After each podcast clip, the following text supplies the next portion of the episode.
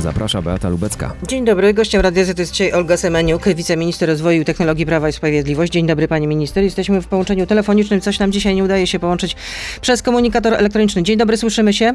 Dzień dobry pani redaktor, dzień dobry państwu. Tak No, słyszę. No, to proszę tylko wytłumaczyć, dlaczego nie ma pani w studiu, no bo jednak chyba należy się y, jakieś chociażby minimalne wytłumaczenie dla słuchaczy Radia Z.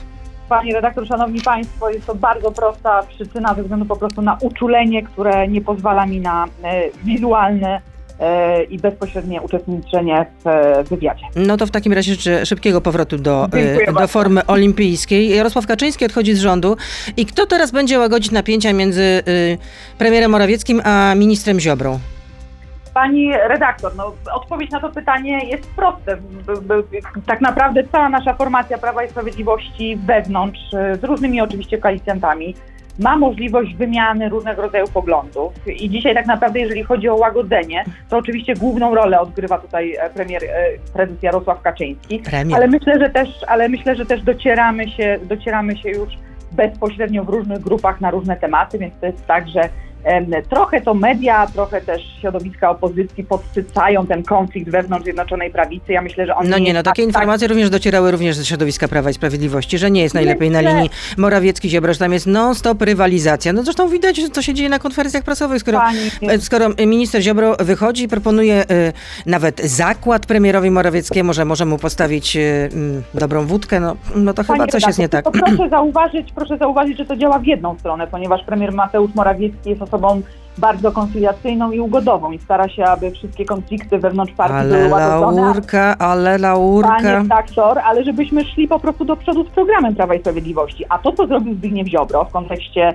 e, śliwowicy i, i konferencji, to faktycznie jest taki poziom, którego no, ja osobiście nie, nie akceptuję i nie chciałabym e, na co dzień oglądać. Nie wiem. Czyli e, dla pani było to żenujące, tak? Nie chodzi o to, że było żenujące. Nie, nie przystoi e, w takiej randze polityka e, na tego typu komentarze, ale to są decyzje już e, naszych koalicjantów, co robią i co mówią przed kamerami.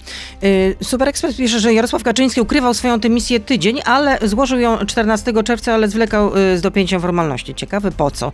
No i też y, mm, sposób ogłaszania bo, mm, był specyficzny, bo y, docierają informacje też z Pałacu Prezydenckiego, o tym piszą y, niektóre media, że y, kiedy Jarosław Kaczyński ogłaszał, że nie jest już członkiem rządu, ogłosił to w, de, w depeszy Polskiej Agencji Prasowej o 6.30 wczoraj, to dokument o jego dymisji nie był jeszcze podpisany przez prezydenta. Czy to nie jest jednak brak szacunku dla obowiązujących procedur? Ja nie znam e, kuluarów tego, jak dokument i obieg dokumentów wyglądał. No, e, została e, informacja podana do opinii publicznej, stąd również. No, No ale jednak nastąpiło to w sposób, nazwijmy to, choć mówiąc najoględniej, niestandardowy. Nie wiem, czy niestandardowy, pani redaktor. Ja nie widziałam tych dokumentów na, na oczy i też nie widziałam dat i pieczątek, które były tam postawione, więc zakładam tutaj e, z pełnym przekonaniem, że wszystko zostało dopilnowane tak, aby ogłosić to w opinii publicznej. Tutaj chyba data odejścia nie ma aż tak istotnego znaczenia, jak to, co będzie po i kto będzie kontynuował tak naprawdę pracę, którą wykonał e, premier Jarosław Kaczyński. Praca e, Jarosława Kaczyńskiego, jeśli w ogóle, jakie, no, jeśli, jeśli ją wykonał, prezes wczoraj też się chwalił w telewizji państwowej, czego to nie dokonał. A co prezes właśnie mówiąc wczoraj w państwowej telewizji o Mariuszu, o Mariuszu Błaszczaku, że e, sądzę e, też, że e, zastąpił mnie pod każdym względem, także jeśli chodzi o wszystkie funkcje. To co prezes miał na myśli? A to trzeba by było zapytać bezpośrednio. Ale panią to nie zastanowiło? Premiera Jarosława Kaczyńskiego, pani redaktor. Ja jestem od tego, aby e, działać w ramach obszarów tematycznych, które mamy tutaj w resorcie Ale jest pani również członkinią Prawa i. Sprawiedliwości, chyba interesuje się pani. Tak. Ale czy to nie jest tak, że Mariusz Błaszczak został namaszczony na nowego prezesa Prawa i Sprawiedliwości de facto? Pani, pani redaktor, ja z wywiadu pana premiera Jarosława Kaczyńskiego wczor- we wczorajszym gościu wiadomości wyciągnęłam bardzo dużo rzeczy i, i kontekstów merytorycznych i, z tym, e, i o tym mogę rozmawiać. Natomiast jeżeli chodzi o politykę, cieszę się, że e, ministrem obrony narodowej jest pan minister Mariusz Błaszczak. Cieszę się również, że jest w rządzie pana premiera Mateusza Morawieckiego. Wszyscy realizujemy dane cele. Jest przed nami za chwileczkę tak naprawdę rok No przede wszystkim wyborczy. celem podstawowym jest utrzymanie się przy władzy i wygranie wyborów Pani, parlamentarnych. No tak, i po to odszedł z rządu Jarosław Kaczyński, żeby się tym głównie zająć. Pani redaktor, ale proszę pamiętać, że za utrzymaniem władzy muszą iść zawsze ludzie i, i te głosy przy urnach, więc to ludzie decydują w sposób demokratyczny. No tak, kogo dlatego wybierają. objazd po, kra- po kraju się rozpoczyna. No przecież prezes Ale też zapowiedział, że program, będzie ale- jeździł, już jeździ po kraju, będzie dalej jeździł i Beata Ale Szydło jeździ i rozumiem, że Morawiecki też jeździ, no wszyscy jeżdżą. Pani, pani redaktor, ale też konkretny program. Ja również jeżdżę. Każdy z polityków, każdy z ministrów jeździ w teren, ale y, opowiada o tym, co robi w danym resorcie, czym się zajmuje, a proszę mi y, wierzyć, że tych spraw bieżących jest naprawdę codziennie wiele. No jeszcze można powiedzieć, że fakty podliczył bytowanie w rządzie prezesa Kaczyńskiego i przez 20 miesięcy prezes Prawa i Sprawiedliwości jako wicepremier do spraw bezpieczeństwa zarobił 360 tysięcy złotych brutto. Oprócz tego pobierał dietę poselską około 30 tysięcy złotych rocznie i jeszcze weźmie teraz odprawę. No prezes to ma I proszę pamiętać, pani redaktor, że wczoraj również w, w wieczornym wywiadzie y, wskazał tak naprawdę, że jest osobą, która jeżeli nie pełni już funkcji w Kancelarii Prezesa Rady Ministrów, to nie może za nią pobierać e, wynagrodzenia i pensji. Uważam, że to jest bardzo honorowe e, zachowanie. Swoją misję Czy, zakończył... na że moim prezes nie weźmie odprawy? Bo to tak miało zabrzmieć? Nie, panie redaktor. Chodzi o to, że nie będzie kontynuował pracy w Kancelarii Prezesa No, no to to jest jasne. No, no, jakby misja- miał, jakby miał, no ale będzie pobierał teraz w takim razie y, y, pensję z parlamentu, no bo jest również posłem. Pani redaktor, no dlatego, że jest posłem wybranym. No to właśnie, no, no, no trudno, żeby brał pensję, jeśli już nie będzie y, pracował w kancelarii premiera jako wicepremier. No to naprawdę, no, no, No nie tak, będzie już tak, członkiem dlatego- rządu. No to, to, ale- to Tak, byłby oczywiście, absurd. Tak, misję, misję swoją zakończył, ale pani redaktor, to na spokojnie. Swoją misję zakończył, projekty zrealizował.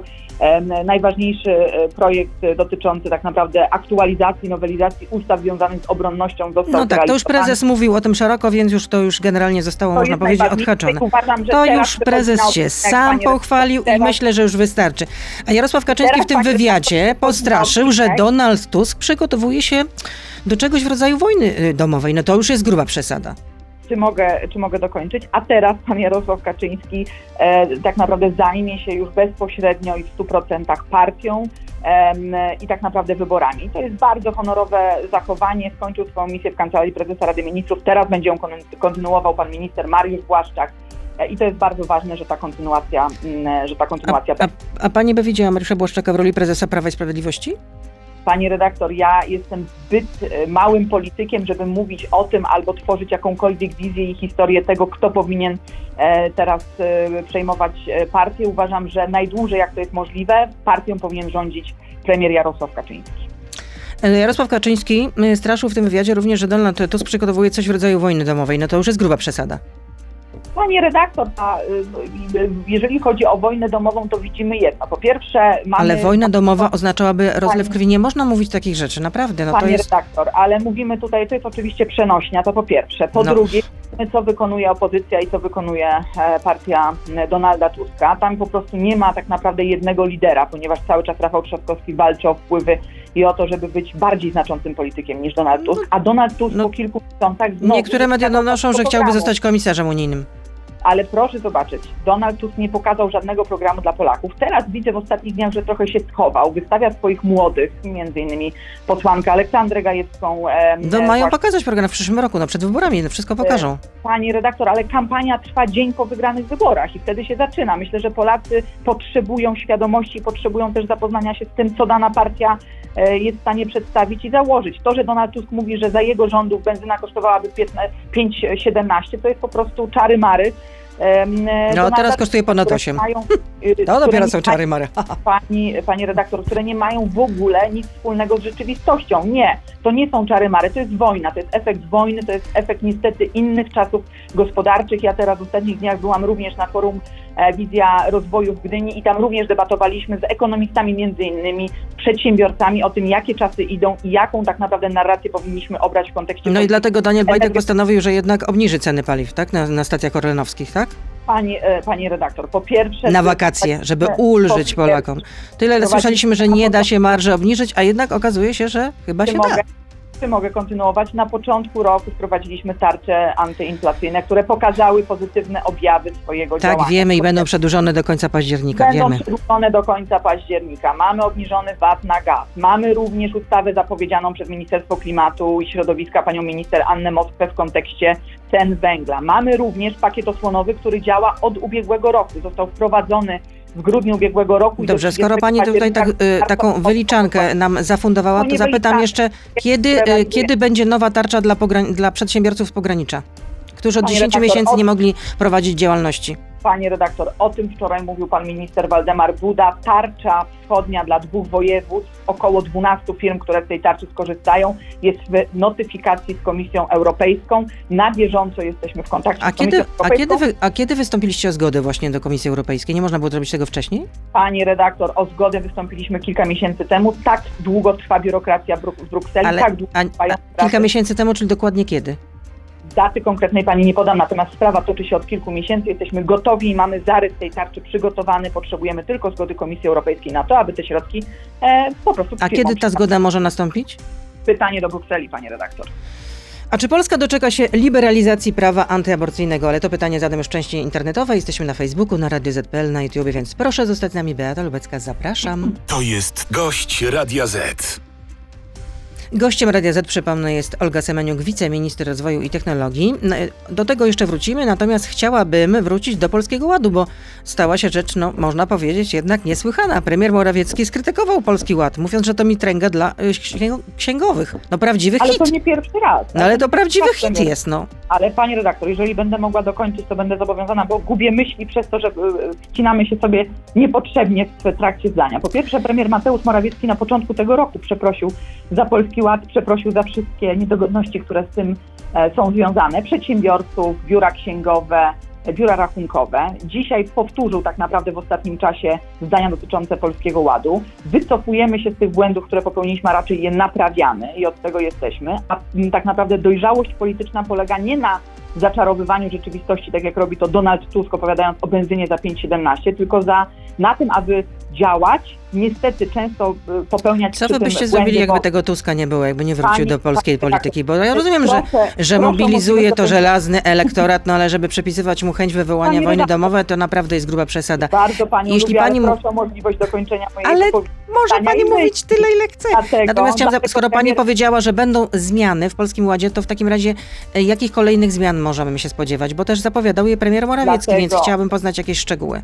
Dlatego premier Mateusz Morawiecki w ostatnich dniach po raz kolejny y, y, przeprosił społeczeństwo za niedogodności z tym związane. Jesteśmy od tego, żeby to naprawiać, a pytania dotyczące konkretnych założeń i zmian myślę, że powinny być kierowane bezpośrednio do Ministerstwa Finansów. Ja bym chciała, żeby też opinia publiczna i, i nasi widzowie i słuchacze wiedzieli o tym, że każdy resort jest odpowiedzialny za daną działkę. Nie może być tak, że każdy wypowiada się na wszystkie tematy. Tematy związane z Polskim Ładem są, e, szczególnie jeżeli chodzi o kwestie podatkowe, zmiany degresywnego systemu podatkowego, leżą w gestii Ministerstwa Finansów. Ale czy może ma pani jakąś wiedzę, czy zniknie e, krytykowany szeroko przez przedsiębiorców minimalny podatek do, e, dochodowy? Jeszcze raz powtarzam to pytanie do Ministerstwa Finansów. To powrócę jeszcze do y, tej tarczy dla przedsiębiorców z dwóch województw, tej tarczy dla przedsiębiorców z pogranicza. Jeśli ta zgoda ze strony Komisji Europejskiej będzie, to kiedy te pieniądze mogą popłynąć do przedsiębiorców? Wszystko zależy od tego, czy Komisja Europejska w ramach notyfikacji przyjmie harmonogram i założenia. Chcemy, żeby te pieniądze były jak najszybciej. Ciężko mi jest określić kolejne tygodnie czy ko- jakąkolwiek konkretną datę. Proszę pamiętać, że my czekamy tak naprawdę na albo pytania, albo akceptacje, albo różnego rodzaju jeszcze rozmowy formalne i nieformalne z Komisją Europejską.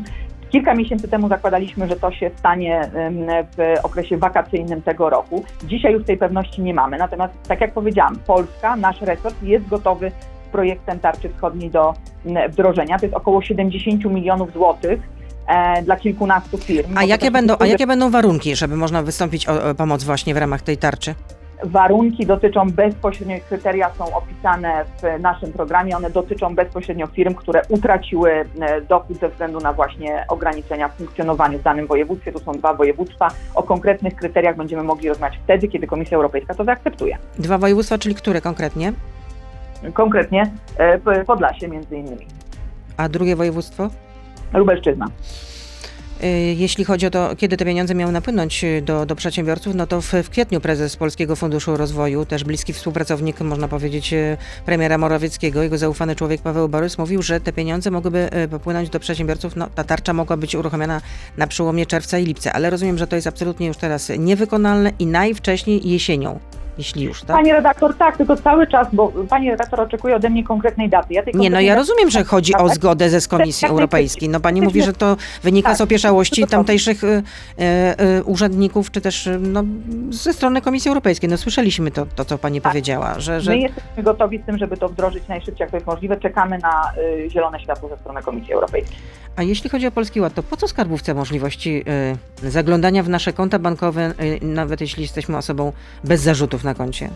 A nie znam tego tematu, pani redaktor, szczerze mówiąc. No jak to? No, od 1 lipca skarbówka będzie mogła wnioskować o udostępnienie przez, ban, przez bank danych z rachunku bankowego osoby fizycznej. Nie znam tego tematu, to myślę, że znowu musimy się skupić wokół Ministerstwa Finansów, Urzędów Skarbowych e, i te pytania tam kierować. E, Ja tego tematu akurat bezpośrednio nie znam. Hmm, Ale nie, to pani nie niepokoi? Nie niepokoi mnie, ponieważ nie znam całkowicie sprawy i nie znam tematu, więc nie jestem w stanie się na ten temat W końcu jest tajemnica bankowa.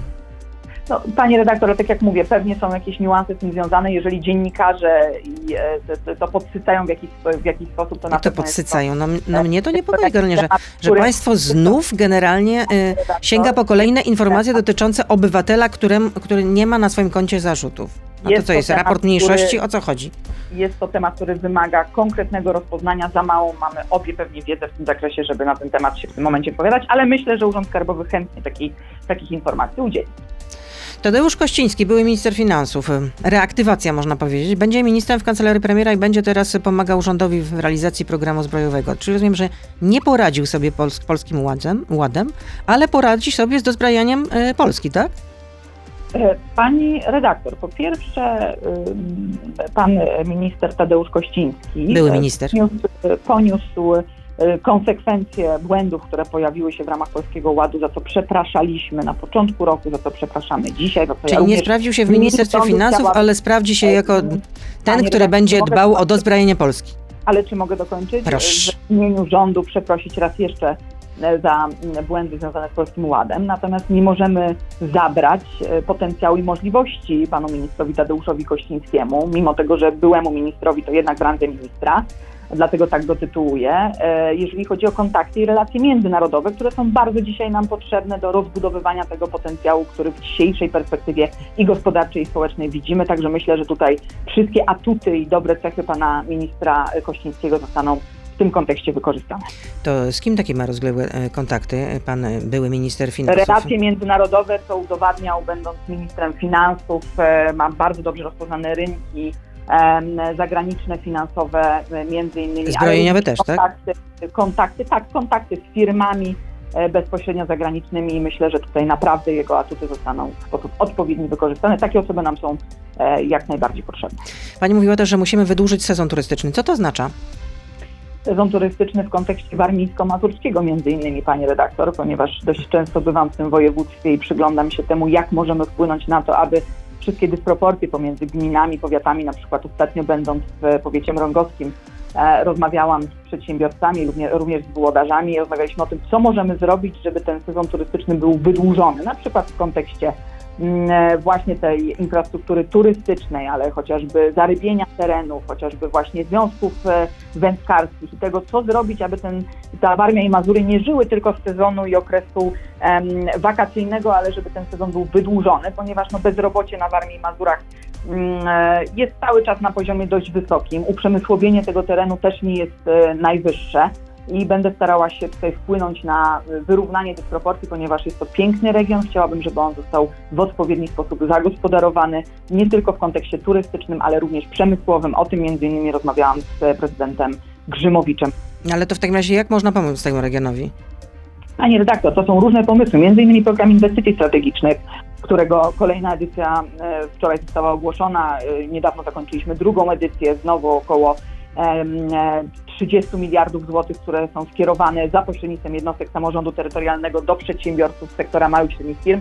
To ma za zadanie pobudzać i też wyrównywać te dysproporcje w różnych tematach infrastrukturalnych, kanalizacyjnych, ale również tych turystycznych związanych z, ze żłobkami. Proszę sobie wyobrazić, że na Warmii Mazurach w, jednym z, w jednej z gmin e, oczekiwanie na przedszkole, na powstanie tego przedszkola było wieloletnie. Dzięki programowi inwestycji strategicznych udało się to przedszkole dla ponad 120 dzieci e, zbudować. To są takie rzeczy, o których nie mówi się codziennie w tej dużej polityce, a one odgrywają dużą rolę w naszych małych ojczyznach. No to zdaje się jest również jeden z kamieni milowych, że ta liczba y, y, przedszkoli musi się zdecydowanie zwiększyć. A jeśli chodzi o, kamile, y, o kamienie milowe, to w KPO to które trzeba będzie potraktować elastycznie, jak zapowiada sekretarz generalny Prawa i Sprawiedliwości Krzysztof Sobolewski?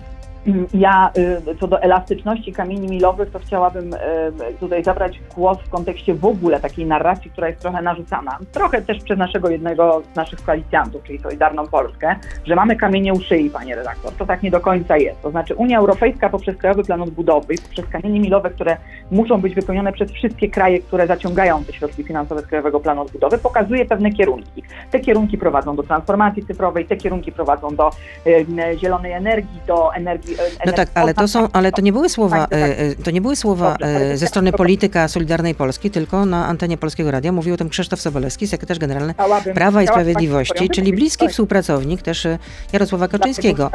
Więc, że trzeba niektóre kamienie milowe potraktować odpowiednio elastycznie, więc zastanawiam się, o które chodzi. Tak pozwoli dokończyć to, co zrobię.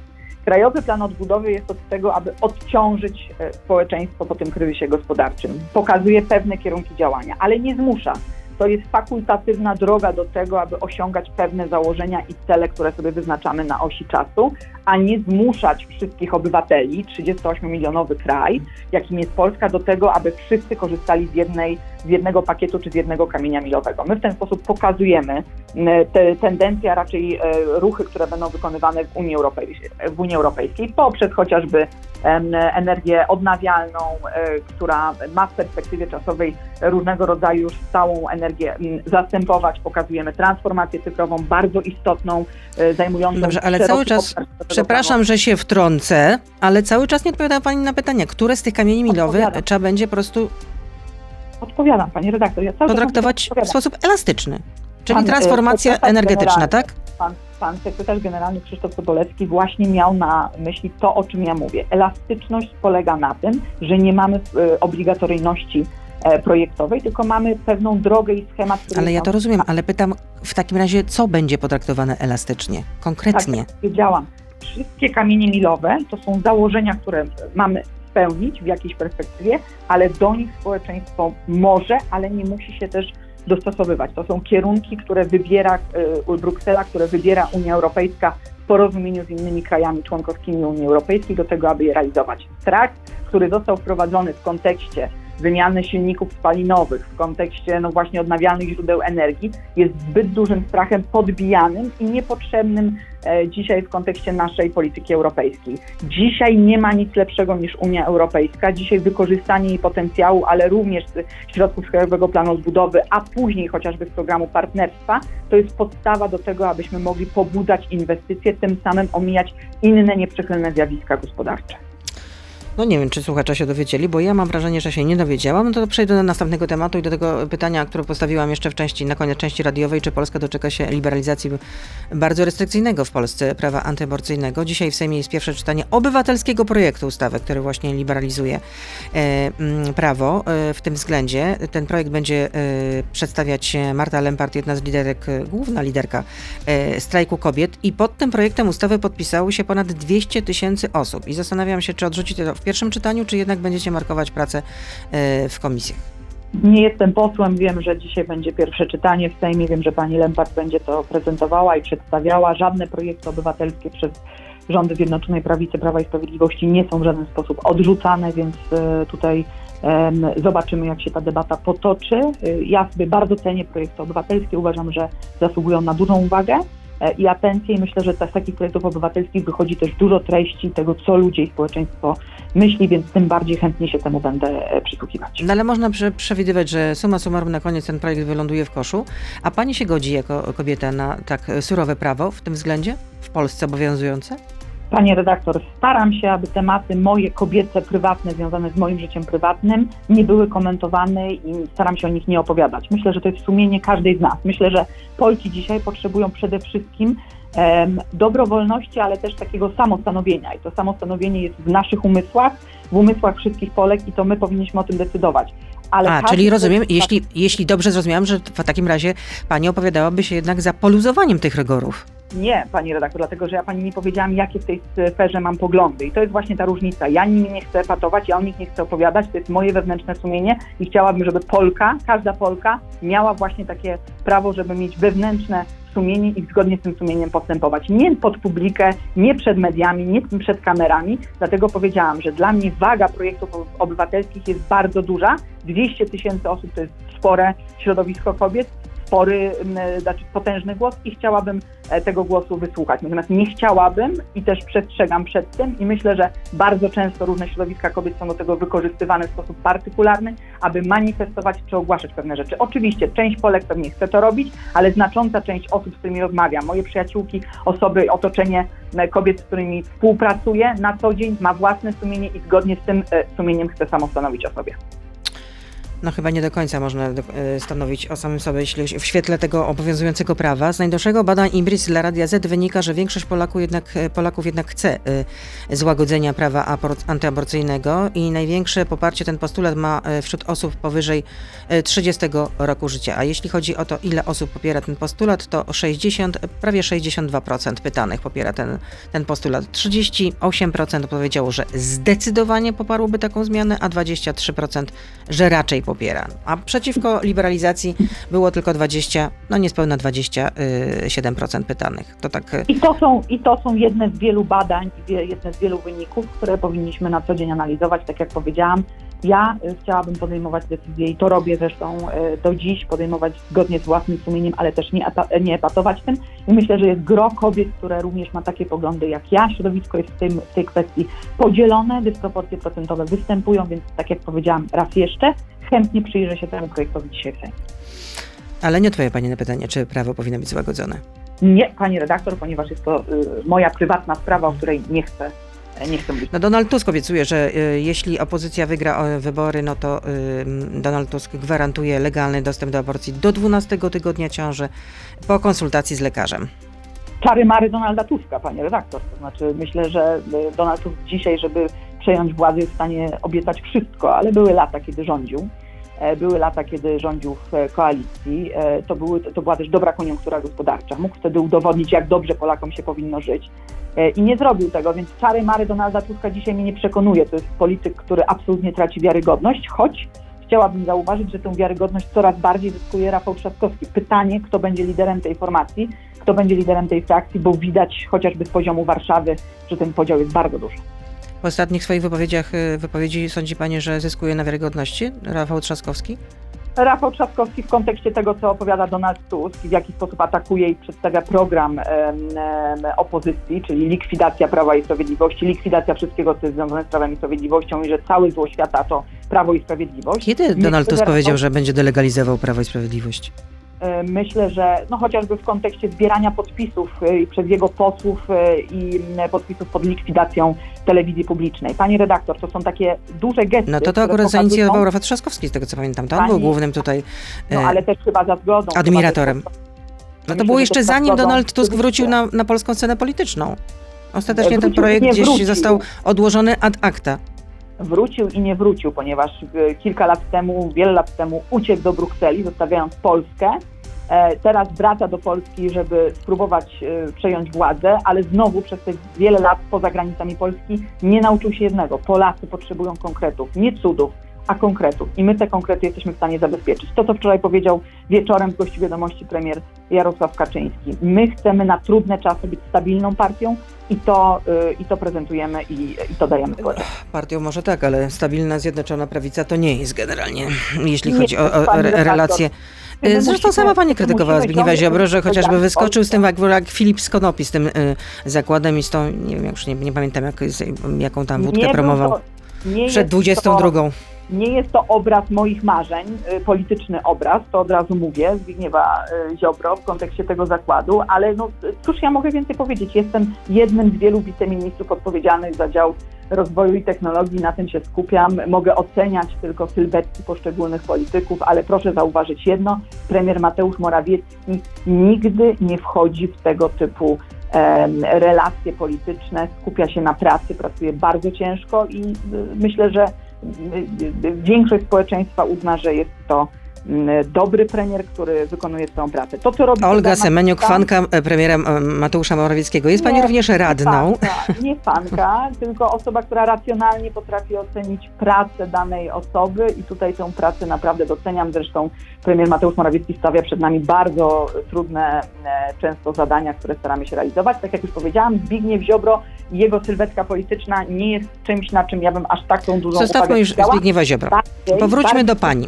Się, pani redaktor, ale bardziej skupiłabym się na tym, co się dzieje w sądach i jak wygląda reforma wymiaru sprawiedliwości. No nie wygląda. Zdaje się, no nie wygląda. Prokurator, prokurator generalny, prokurator generalny Ministra Sprawiedliwości dzisiaj powinien wychodzić z ustawami związanymi z sądownictwem do obywateli, a nie zajmować się prawem prawa. Ale on mówi, że on przecież bardzo by chciał, tylko generalnie e, również napotyka na przeszkody we własnym środowisku politycznym, znaczy nie, nie tak. we własnym środowisku politycznym, czyli w, e, tylko w obozie władzy. No przecież tak mówi Zbigniew Ziobro. Dobrze, zostawmy Zbigniewa Ziobro. Adam pyta, bo są pytania również od słuchaczy. E, pani minister, proszę wymienić trzy pani sukcesy jako radnej Warszawy. Pierwszy sukces, pani redaktor, to przede wszystkim głosowanie zawsze w Radzie Warszawy zgodnie z własnym sumieniem. Drugi mój sukces to na początku kadencji, e, na początku 2019 roku wspomaganie i zwiększenie tak naprawdę prestiżu ugrupowań harcerskich w Radzie Warszawy, do tego, aby te środowiska harcerskie nie były wykorzystywane e, tylko do eventów i, i politycznych, e, politycznych zagrywek po stronie Platformy Obywatelskiej, ale żeby mogły mieć swoje miejsce i swój program. Stąd taka uchwała została przyjęta dzięki temu, że ją wprowadziłam. A trzecia to ochrona tak naprawdę dobrego imienia powstańców warszawskich, nie tylko tych wybranych e, przez kapitułę i tych wybranych przez Platformę Obywatelską, która w Radzie Warszawy rządzi, ale również tych, których dostrzegamy, między innymi świętej pamięci profesor Majkowski, wybitny neurochirurg, który przed śmiercią został e, dzięki moim staraniom odznaczony e, honorowym obywatelem Warszawy. To są sylwetki, które zasługują na, na wspieranie i też jesteśmy od tego jako radni, aby o tę pamięć dbać. Ostatnio szeregi ob honorowych obywateli Warszawy również zasiliła Hanna Gronkiewicz-Walc. O tak woli przypomnienia. Michał pyta, czy pamięć o prezydencie Lechu Kaczyńskim naprawdę musi sprowadzać się do kultu jednostki, żeby wszędzie odsłaniane pomniki, nawet takie, które no nie wyglądają najlepiej, tu nawet zostało to określone, że wyglądają czasami komiczne, ale ważne, żeby były. Kto wpadł na pomysł tego pomnika nie przypominającego wcale pana prezydenta w Polskiej Agencji Kosmicznej?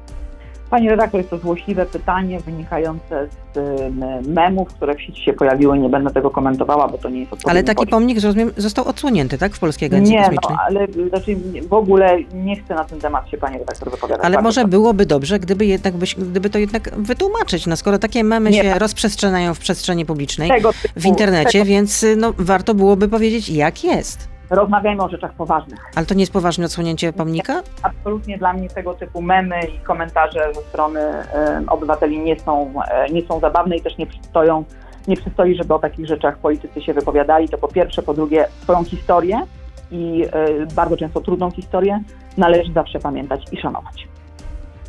Ale pomnik został odsunięty, czy nie? Bo... Nie, pani redaktor, nie chcę na ten temat się wypowiadać. Leszek pyta, program mieszkaniowy leży, produkcji samochodów elektrycznych też, a o rozwoju przemysłu stoczniowego nie chce się aż gadać. Wysoka inflacja blokada dostępu do środków unijnych grozi recesją. Czy premier wywołując otwarty konflikt Solidarną Polską stawia na upadek rządu? Jeszcze raz podkreślam, premier Mateusz Morawiecki jest osobą koncyliacyjną, nie doprowadza do żadnego konfliktu z Solidarną Polską. Wydaje się dzisiaj, że to Solidarna Polska idzie w kierunku tego konfliktu, zresztą niepotrzebnie. Jest to też duża doza emocji, jeżeli chodzi o inflację i przemysł Wczoraj minister Waldemar Buda ogłaszał e, prefinansowanie w ramach Krajowego Planu Odbudowy ze środków, zresztą Rada Ministrów przyjęła e, uchwały PFR-u dotyczące właśnie wydatkowania środków finansowych z tarcz antykryzysowych, które e, zostały zwrócone tak naprawdę od przedsiębiorców. Z tego będziemy również prefinansować konkretne założenia już i twarde projekty związane z Krajowym Planem Odbudowy. To są takie działania, które mają przyspieszyć, ale też trochę zmobilizować stronę e, e, europejską do tego, aby jak najszybciej te środki finansowe przekazać. Inflacja 13,9 to prawda, wysoka inflacja, natomiast Stany Zjednoczone mają również najwyższą inflację historyczną. No tak, ale mamy chyba najwyższą w Unii Europejskiej. W Tylko Unii Europejskiej średnia jest o połowę niższa, Tylko pani, jeśli chodzi o, o pani wysokość inflacji. Pani redaktor, musimy patrzeć na inne kryteria, chociażby konwergencji, które musi, musieliśmy spełniać wstępując do Unii Europejskiej, czyli stopę bezrobocia, stabilność walutową, no to wszystko ma swoją, e, swój wymiar również i oddziaływanie w e, kontekście inflacji. Tak jak powiedziałam, staramy się ochładzać e, inflację różnymi pakietami, stąd ustawa dla Hmm. e, kredytobiorców, stąd również No właśnie, i wakacje kredytowe dla każdego to y, nawet y, Senacie. Nawet NBP nadzieję, zauważyło, że to raczej będzie sprzyjać mm, wzrostowi inflacji, a nie to Nie składać. pani, red- nie, pani redaktor, ponieważ to są trzy instrumenty. Po pierwsze zmiana systemu WIBOR-u, po drugie odroczenie rat, co nie będzie wpływało na to, że będziemy podbijać inflację, a w przypadku osób, które utraciły pracę na jakiś czas, dofinansowanie do 2000 zł tych rat kredytu. No chyba lepiej, żebyśmy dofinansowywali